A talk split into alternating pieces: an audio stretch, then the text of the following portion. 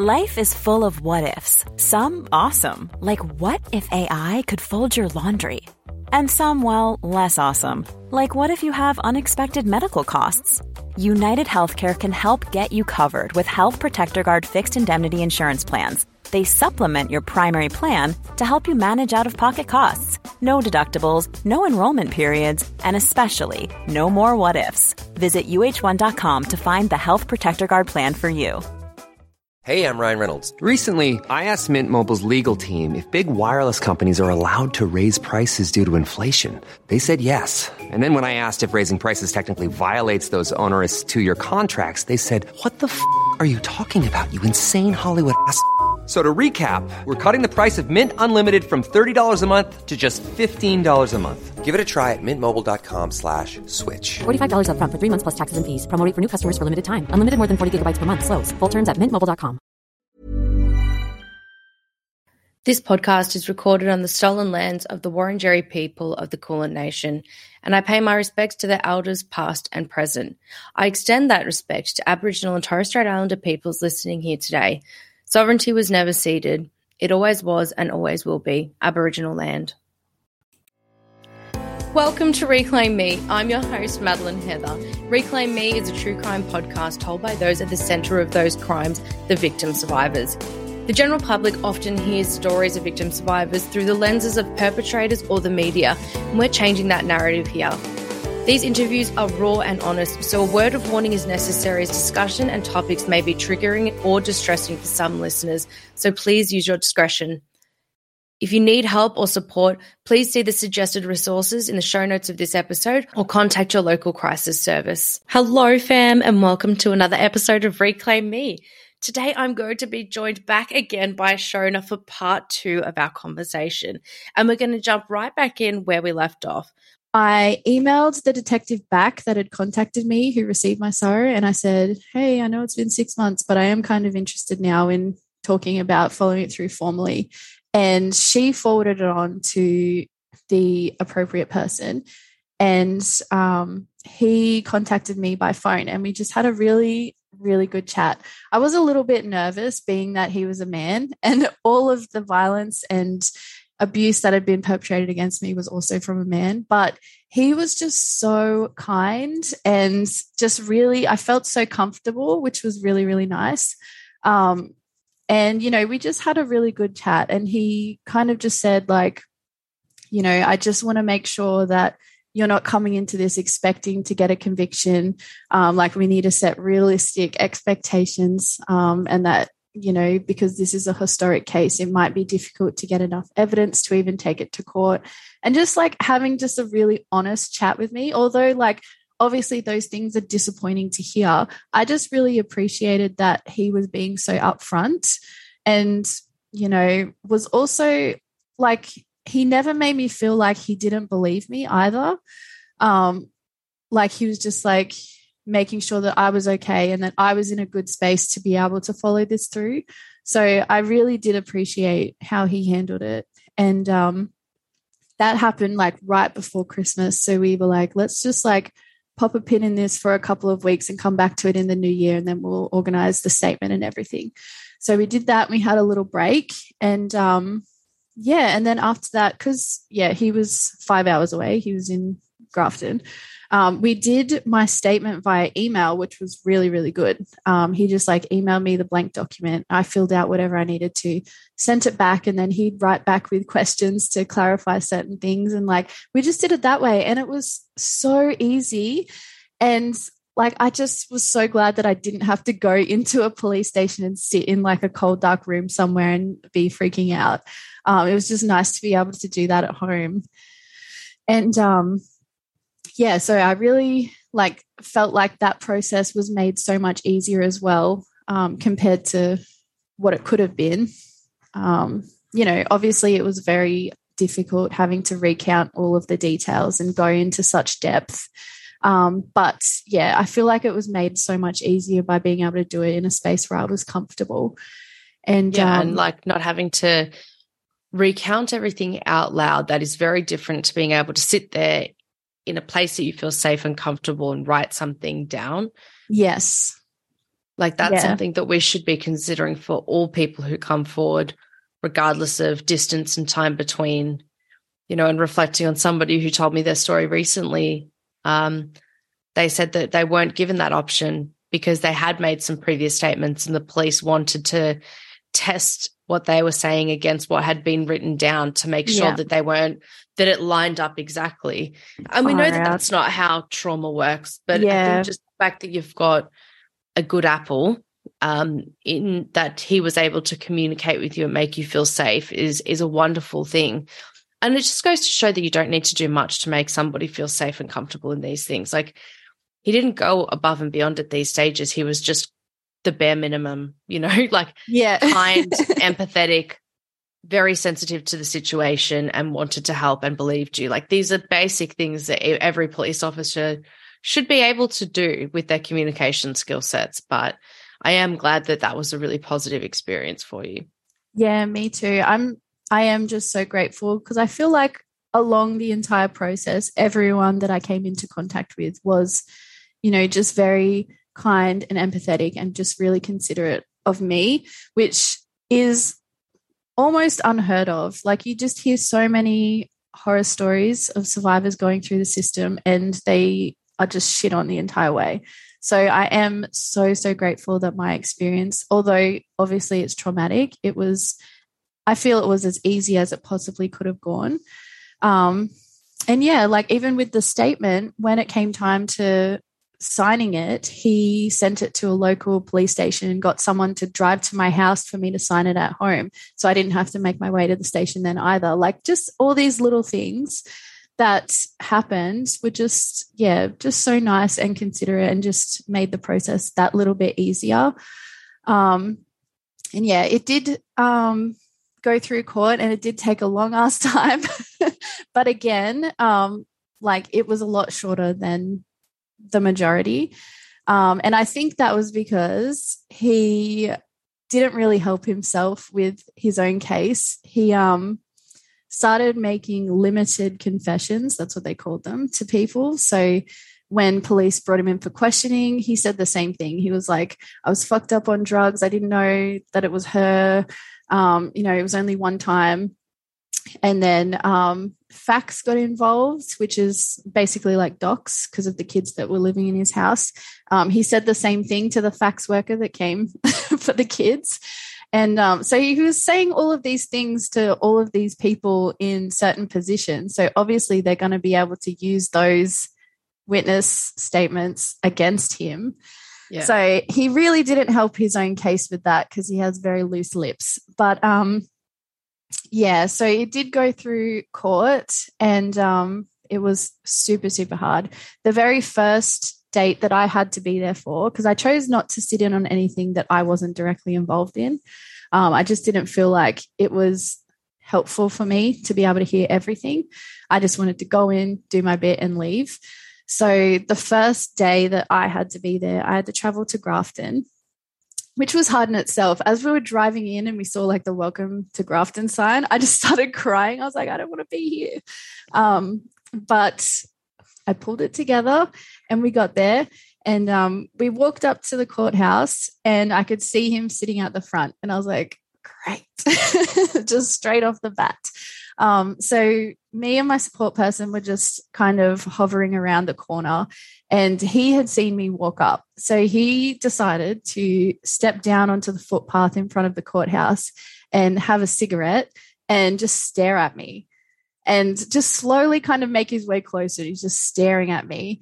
And like on the inside, I'm freaking out. But on the outside, I was like, no, he's not allowed to see that I'm freaking out. So I was like, I'm going to fake laugh and like flip my hair and turn my back to him so he thinks that I'm not bothered. Um, and like just acting like everything's fine, but on the inside, everything's on fire. And then finally, the um, prosecutor arrived and she was like, let's get you into your little room because um, I was doing video link from a separate tiny room in the courthouse. And she was like, Oh, by the way, is he here? And I was like, Yeah, that's him right there staring at me. And she was like, Okay, let's get you inside like ASAP. Um, so she like ushered me inside. Um, I finally met the detective for the first time as well. Oh, that's really Because lovely. we'd only talked, um, you know, over the phone and on email. Um, and yeah, we let him know that he was out the front trying to intimidate me. So he was like, okay, well, you know, when we have our breaks and stuff, this is my num you have my number, like give me a call and I can, you know, bring you inside or whatever. Um, so that again was really nice, like being like, you know, just call me if you need me kind of thing. Um, and I didn't actually end up giving my evidence that day because they ended up getting stuck arguing about lawyer stuff. um, so I pretty much just sat in that room all day, um, trying my best not to absolutely lose my shit, but I was so nervous. Um, and yeah, we did have our break and we went and got some lunch. And then on our way back, we saw um, saw him again, and he again was just trying to stare at me and like I guess trying to intimidate me. But this time I just stared right back at him as I walked back in. I was like, You're not gonna, you know, I'm not afraid of you anymore. You're not gonna scare me. I'm here because you're an asshole and you deserve this. Like it's not on me. And um yeah, so that was also like a kind of moment for me where I was like, I am so powerful right now. like yes, you are. that was just like, yeah, it was it was a moment. And then yeah, so we finished up um we had to have the next date in about two weeks time because the magistrate it was in a local court so there wasn't a jury or anything it was just a magistrate and he was really, really busy, but he had a date that was in two weeks' time in a different area. Um, so we agreed that they would let me dial in from Newcastle so I wouldn't have to travel this time and do it from video from there. And he would have to travel to wherever the next thing was. Um, and they also didn't want to get a different magistrate because then you basically have to start over again with a new person.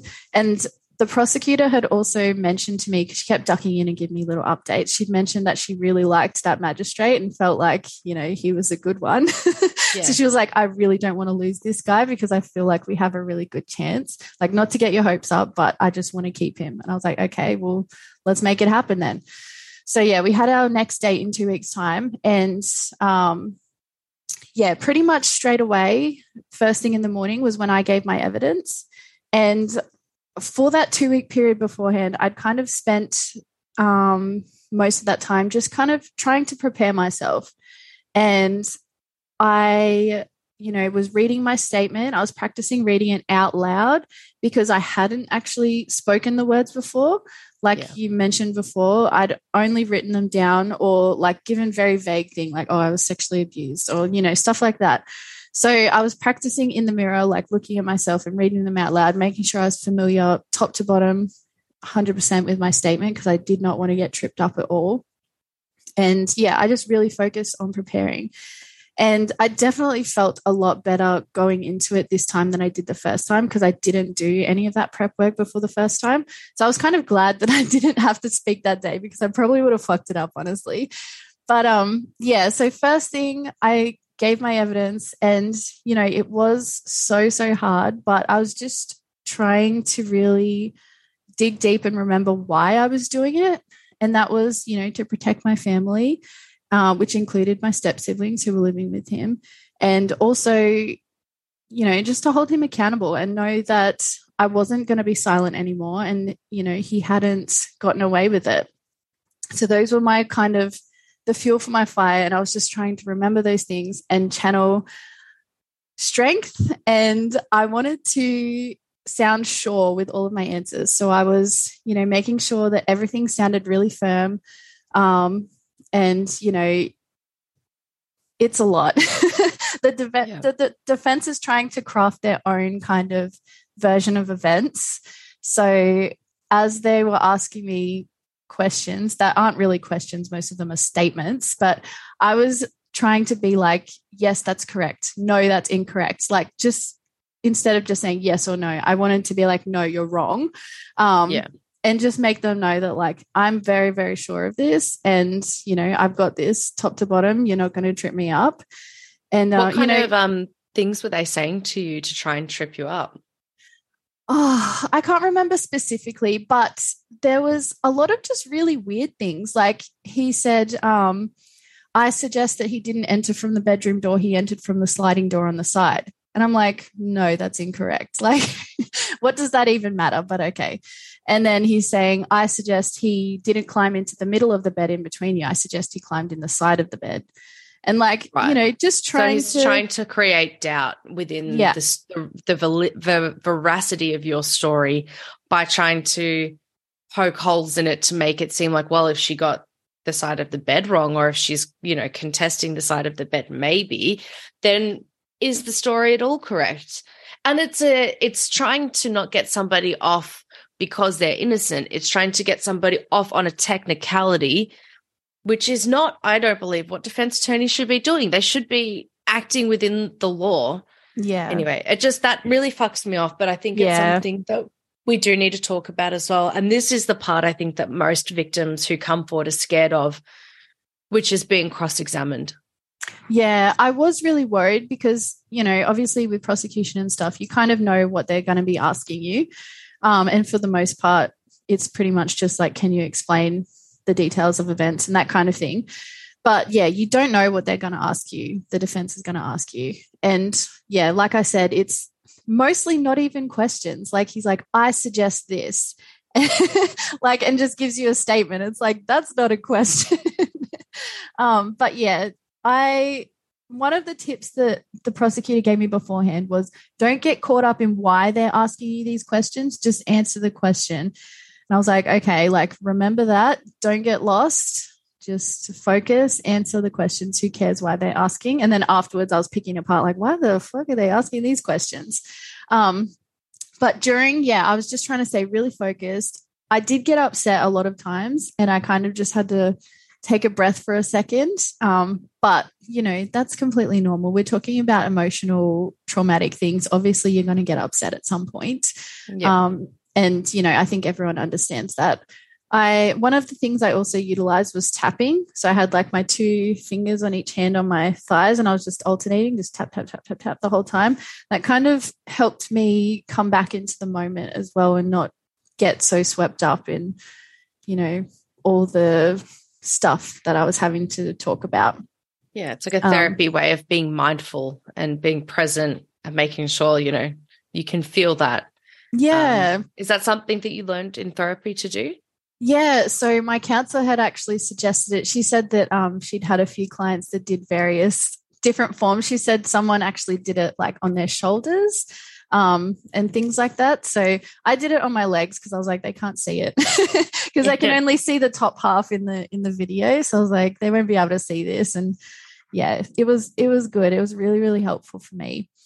Um, but yeah, so we got through that, and um, yeah, the moment that I was excused, it was just like this complete flood of emotions over me. Like I just started bawling my eyes out um, because yeah, I'd just done this huge thing, like finally, you know, spoken about it in this huge moment, and um, but then I just started laughing at the same time because I was like, thank God it's over. Like, I can't believe it's all over. So I'm like crying my eyes out and laughing like a psycho and walking out of the courtroom down the steps and like everyone's staring at me. and it was just such a such an emotional overwhelming moment but yeah it was really powerful like i felt really really good even though it was also really hard. I just i also just felt really really good about it. I was like yes like one more thing down. That's basically my part done. Like i'm done now. It's whatever happens happens. And um, yeah, so I think it took about two months after that to get a decision back. Um, and he was found guilty of seven counts of indecent assault, which was um, the situation in the bed. They were able to break it down into seven different charges because of like the starting and stopping and all that kind of stuff.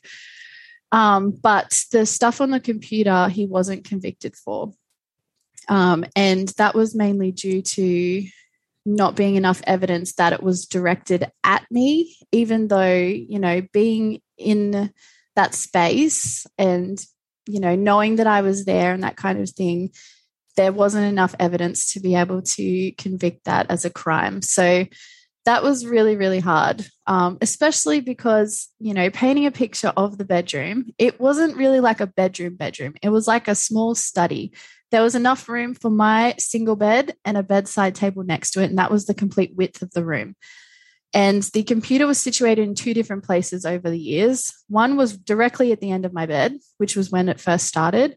And then it was eventually moved over into the corner um, across from the doorway. So either way, it was still very, very close to me and, you know, directly in this really small space in the room. So even though he wasn't, you know, saying anything to me or like trying to engage with me, it was still a violation on me. You know, that's my bedroom. I'm asleep in the bedroom. I'm a child. It's still a it's still a violation. So that was and you could have seen it at any time like is that not an indecent exposure performing a sex act in front of a minor like i don't know like these are just if you're in earshot is that not and i understand like you know maybe the law is written in a certain way to protect people from innocent circumstances but this was a pattern of behavior that was exhibited over years and years and years so he could have at any time moved that computer into a different location, moved it into their own bedroom.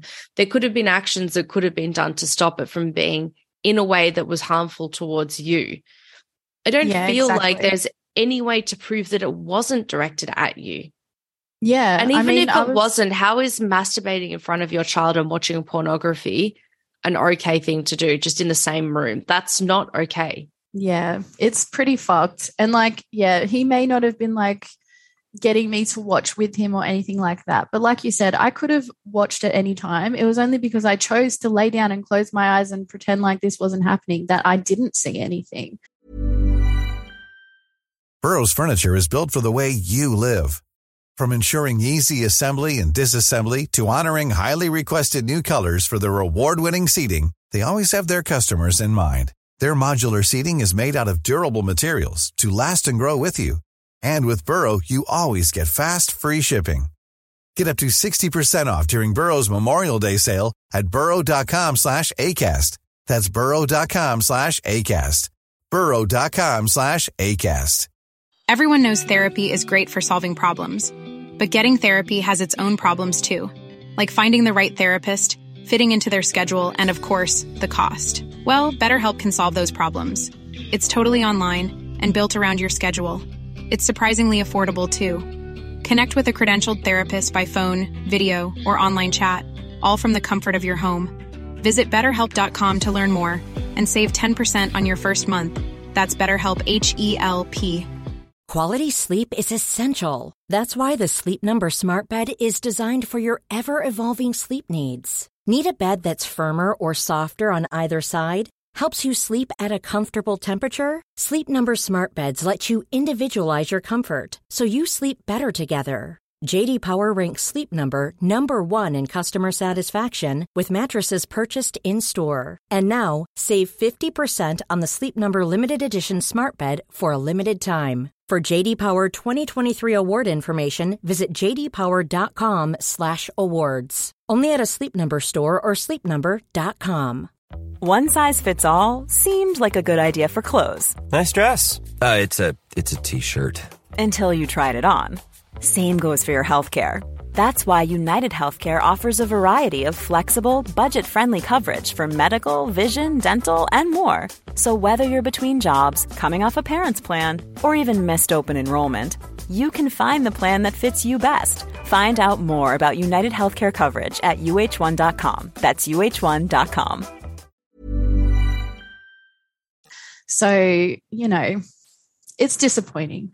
But I was glad that he did, you know, was found guilty for the other stuff. Um, you know, it is really hard to get any kind of conviction, especially for especially for um, historic cases. So I was really grateful that he did get that at the very least. Um, he didn't really get a very long sentence either. Um, yeah, so for sentencing, I did a victim impact statement. Um, I spent so long trying to draft that up. I put so much pressure on myself. Um, and eventually I was like, no, you just got to write something and then we can figure it out from there. Cause I was really like, I don't know what to say. Um, but it ended up being like five pages long.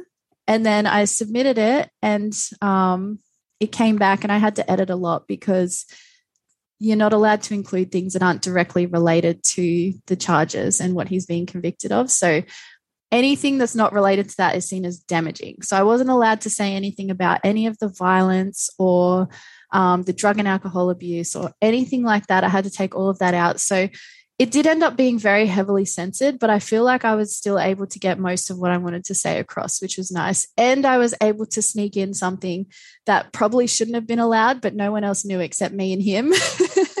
so that was really, really nice.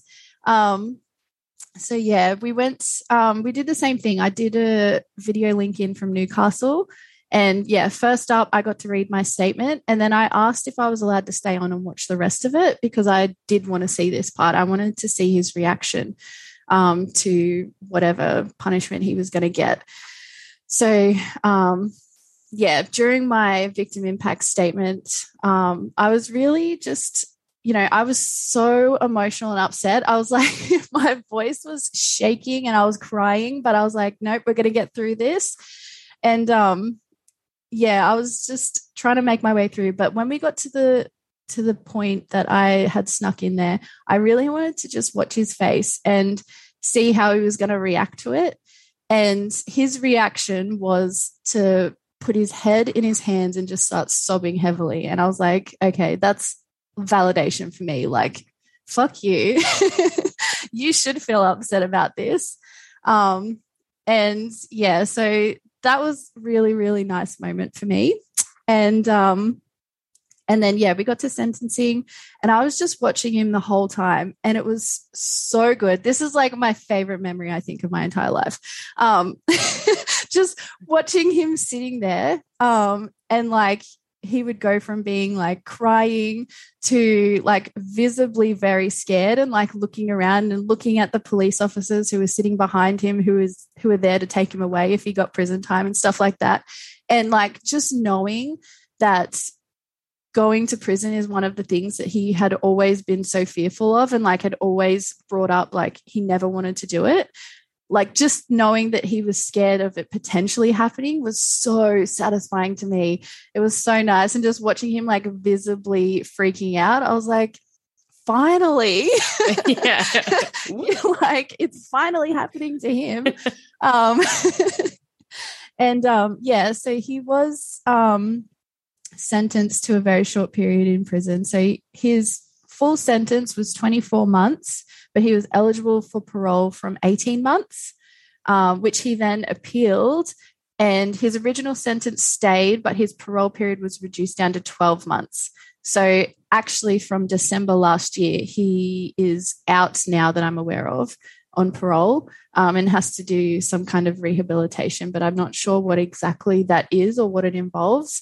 But just that moment when he was told that he was going to prison, like him clutching his chest and like panicking, looking like he was having a heart attack, I was like, this is the best moment of my life. like it was so good.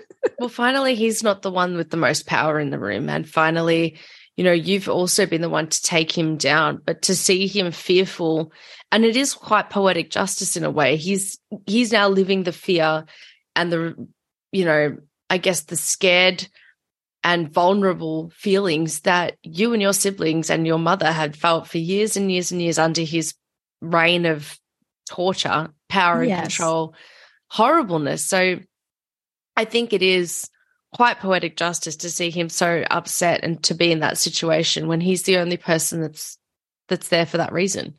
He yeah, put himself exactly. there. Exactly. And, and you really put the nail in the coffin. I think that's a really like yeah it was it was great powerful. It's so good and then you know afterwards um you know when i'd start to get kind of overwhelmed by everything because there was a period even though you know i'd gone through this whole period it was still really difficult afterwards because it brought everything back up and i was having to kind of you know figure out what's next so there was periods where i was you know really struggling but in those moments i'd just be thinking he's laying in prison right now, probably like having the worst time of his life. Like everything's fine. so that was a lot of comfort for me. Absolutely. And, you know, I think it's, yeah, it is a short sentence, but it is a lot larger than most people get.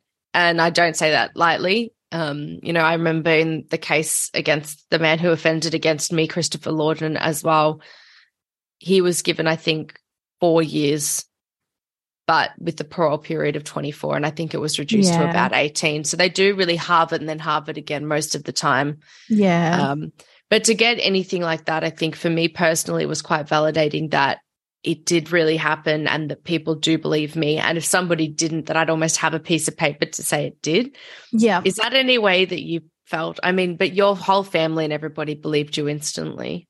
Yeah, um, I think one of the biggest moments of validation for me was actually during the sentencing as well, because after I'd read my victim impact statement and the magistrate was kind of going through um, talking about um, why he was giving the sentence he was about to give and all that kind of thing, he really acknowledged what I had been through and directly quoted my victim impact statement that I just read out multiple times um, and been like, well, this is how it's affected her. And like it felt like he had really listened to me and was kind of validating my experience and being like, yes, we hear you, we see you. Um, and, you know, this is being taken into consideration. So that was just so, so nice. And I just, yeah, I really felt so, um, yeah, just so seen from that moment. And, you know, I was really just so grateful. Like I said, every single person that I met along the way, like the detective, the prosecution, the magistrate, everyone was just so amazing. And um, yeah, I'm just so, so grateful that my experience was just vastly different to the horror stories that you hear for others. It's really unfortunate that, you know, it's just luck of the draw. It shouldn't be that way. And it's really, really Absolutely. sad that it is that way. But yeah, it was really nice. Um, with that. And then, yeah, obviously having my family all believe me and um, support me was really good. There was only a couple of um, other family members, um, some of his siblings and stuff that reached out to me supporting him and were not very nice, but I just ignored that, blocked out the haters.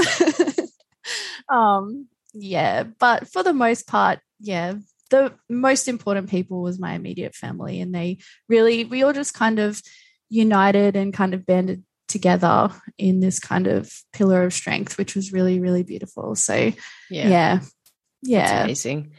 And I think as well, like you said, it, it shouldn't be luck of the draw, but you know, to have a police officer kind of set the expectations but not discourage you is one thing. And I think that that's something that people will will get from listening to your story as well. You know, the dominant narrative can often be the negative narrative, and you know, I don't think that my my experience wasn't all bad.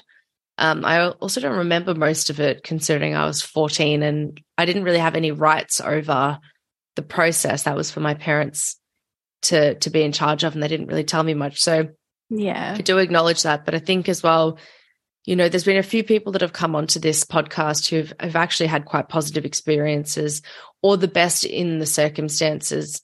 Um, and there are the negative ones there, and it's important that we listen to those as well. But I guess my my recommendation to anybody considering coming forward would be to utilize the SARO.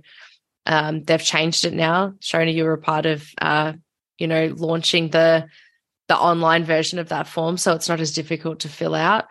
But also consider a number of different things. Maybe go speak to a heap of different survivors, see if you can increase your support network. Because yes, it is hard, um, but I don't want people to be discouraged because even in a world where we are in, and, and it is a sad one, you know, I I don't want people to be discouraged and and because the the system is more traumatic than the events. And if that continues to be the case, you know, we still we need to change it from the inside and break it down.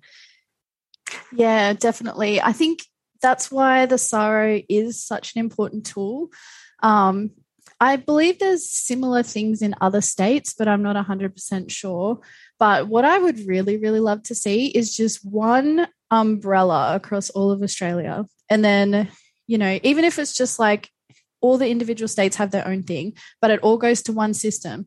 So then you can link up, you know, offenders that are moving states and things like that, and being able to kind of um, piece together puzzle pieces that might not be pieced together because a lot of the time states aren't talking to each other and you know what's to say someone isn't offending in New South Wales and then moves over to WA and offends some more? Like they wouldn't really link that together unless everyone's kind of speaking with each other. So what would be really great for me to see is just one kind of system where everyone can submit their SAROs into one system and they can be able to link up things like that.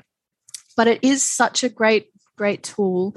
Um, you know, it's it takes all the pressure off of reporting as well because you're not instigating a formal investigation. Nothing's going to come of it unless you choose for it to be. You can choose to be completely anonymous as well.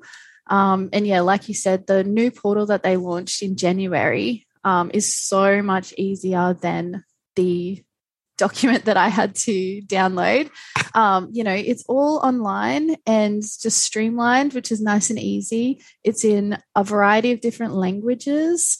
Um, yeah, you can choose to be anonymous. You can choose to be contacted by police after or not be contacted, or, you know, there's just lots of different options. And I think that's so important to be able to give that back to survivors to be able to reclaim the story and take control of something that may feel out of control most of the time. You know, you want to be able to have that sense of control back. And I think that's just a really great tool to be able to help survivors do that. Absolutely. And for every survivor, it doesn't always look like justice like that. But, you know, put popping somebody's name on onto the SARO might be an initial an initial step and you don't have to do anything about it, like you said. But, you know, it's I've said this before, but I, I think it's really important as well that people who are worried about their the person that offended against them offending again, it's not up to you to stop it. I mean, yes, ideally people would feel comfortable and safe to come forward, but we've created a system where that's not always the likelihood or the likely outcome. So I think as well, it's important for people to remove the guilt from themselves because the guilt and shame should lie at the feet of the offender, the person who is doing the behavior and the person that continues to perpetrate. And, you know, I think having access to things like SARO will be a wonderful way to maybe break some of these down. I don't know if they're looking at the list of offenders that have been named on there and if there's a if there are multiple people who are naming the same offender if that's going to be tracked through the SARO. I don't know if that's the case.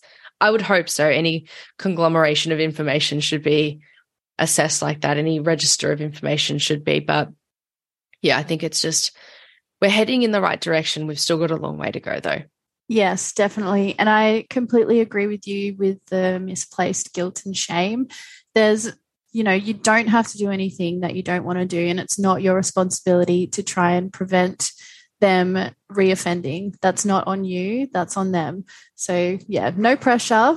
you just have to do what you need to do to be able to get through everything and, you know, craft your journey how you want to see it. Thank you so much, Shona, for coming on and and speaking with me for the third time. Thank you so much for having me. it's wonderful. Um, I'm so grateful to have had you on the panel, um, to being able to hang out with you and meet you in person in Sydney. It was so much fun being yes. able to hang out together. Oh, um, I was so excited after we met up that very first time when me and Harry left. And I was like, you know, that was the first time I actually met her. And he was like, wait, what?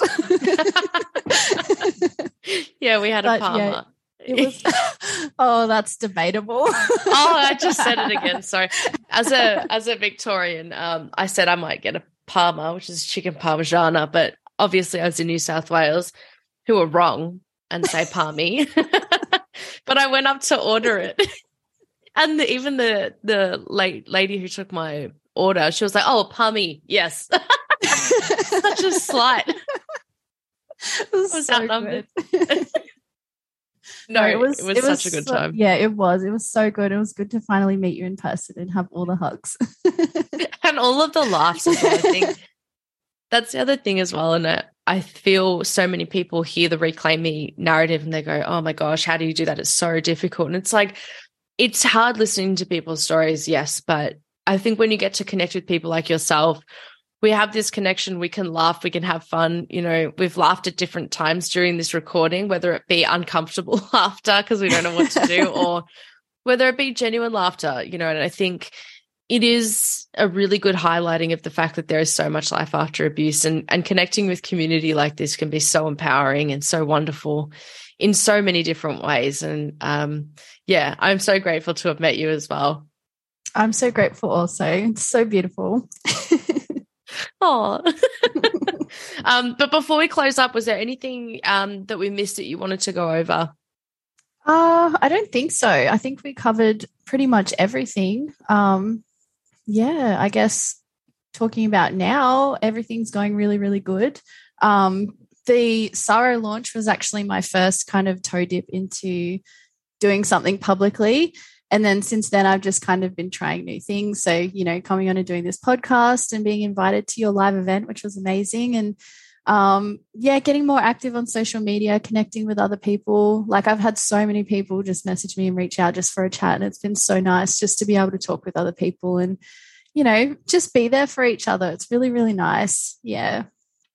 I love that. And you're so right. I think, yeah, it just, it comes full circle and you've got a massive group of people who are here to support you within the advocacy space as well. So if anybody does want to get in contact with Shona or with myself, I will pop the links so that you can connect with us on social media in the show notes for this episode. But thank you so much, Shona. It's been so wonderful to have you on again. And I can't wait to chat to you again soon. Yes, thank you so much for having me. It's been amazing. Well, thank you so much, Shona, for coming on and sharing your story in two parts. It was so incredible to hear just the raw, candid and emotions that were going on. And, you know, it, it's so important for people to listen to people's experiences and hear that laughter and hear the ridiculousness of some things and hear the elation of certain moments. You know, it is coupled with grief and it is coupled with a lot of different things, but it is so important, I think, that so many people, especially you, the listeners, the potential jury pool, it is so important that we educate people that there is no standard way for victims to act and respond. And, you know, I think hearing from Shona, so many of us will see ourselves in her and her responses as well. So thank you so much.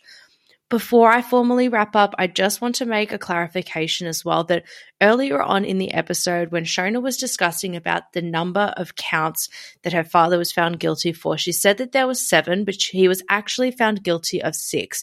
So I just wanted to make that clarification at the end there to make sure that we don't get in any legal trouble. But yes, found guilty of six. So Thank you anyway. And thank you so much, everyone, for listening and for listening to Shona. Please make sure that you reach out and show us some love. Thank you for listening to this episode. If you do need help or support, please reach out to those crisis services or suggested resources in the show notes for this episode. Have a look after yourself and make sure that you're doing and taking the time that you need to process the information or to process anything that may have come up that was triggering for you. Lastly, I do have one ask. Can you please take the time to rate and review on Apple Podcasts, Spotify, and any platform that you listen to Reclaim Me on? This helps tremendously with me reaching additional people and making sure that we get the word out there that there is no shame or stigma that should be associated with being a victim of these crimes. If you could also share this podcast with somebody you may know, as you may not be a survivor yourself, but you sure as hell know one. Thank you again. Bye. Planning for your next trip?